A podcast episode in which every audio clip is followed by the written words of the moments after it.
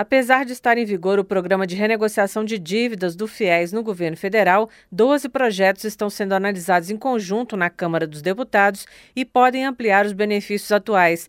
O deputado Pastor Sargento Isidório, do Avante da Bahia, apresentou o projeto que atinge os débitos vencidos e não pagos até o momento da aprovação do texto. Eles sairão do SPC, da Serasa, não serão mais tratados como inadimplente, caloteiro voltarão à sua vida normal, social, com dignidade, porque o que eles fizeram foi estudar. Se tem anistia, se perdoa a banca dos fazendeiros, dos banqueiros, por que, que os estudantes esse país ele precisa dos estudantes, né?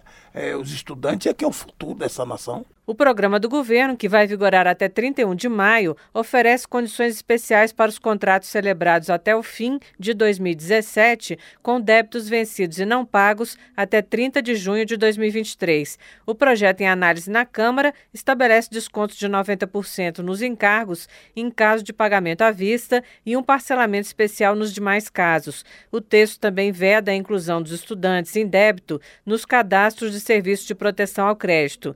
Os projetos projetos que buscam auxiliar os estudantes com dívidas no FIES estão em análise pela Comissão de Educação da Câmara. Da Rádio Câmara de Brasília, Silvia Minhato.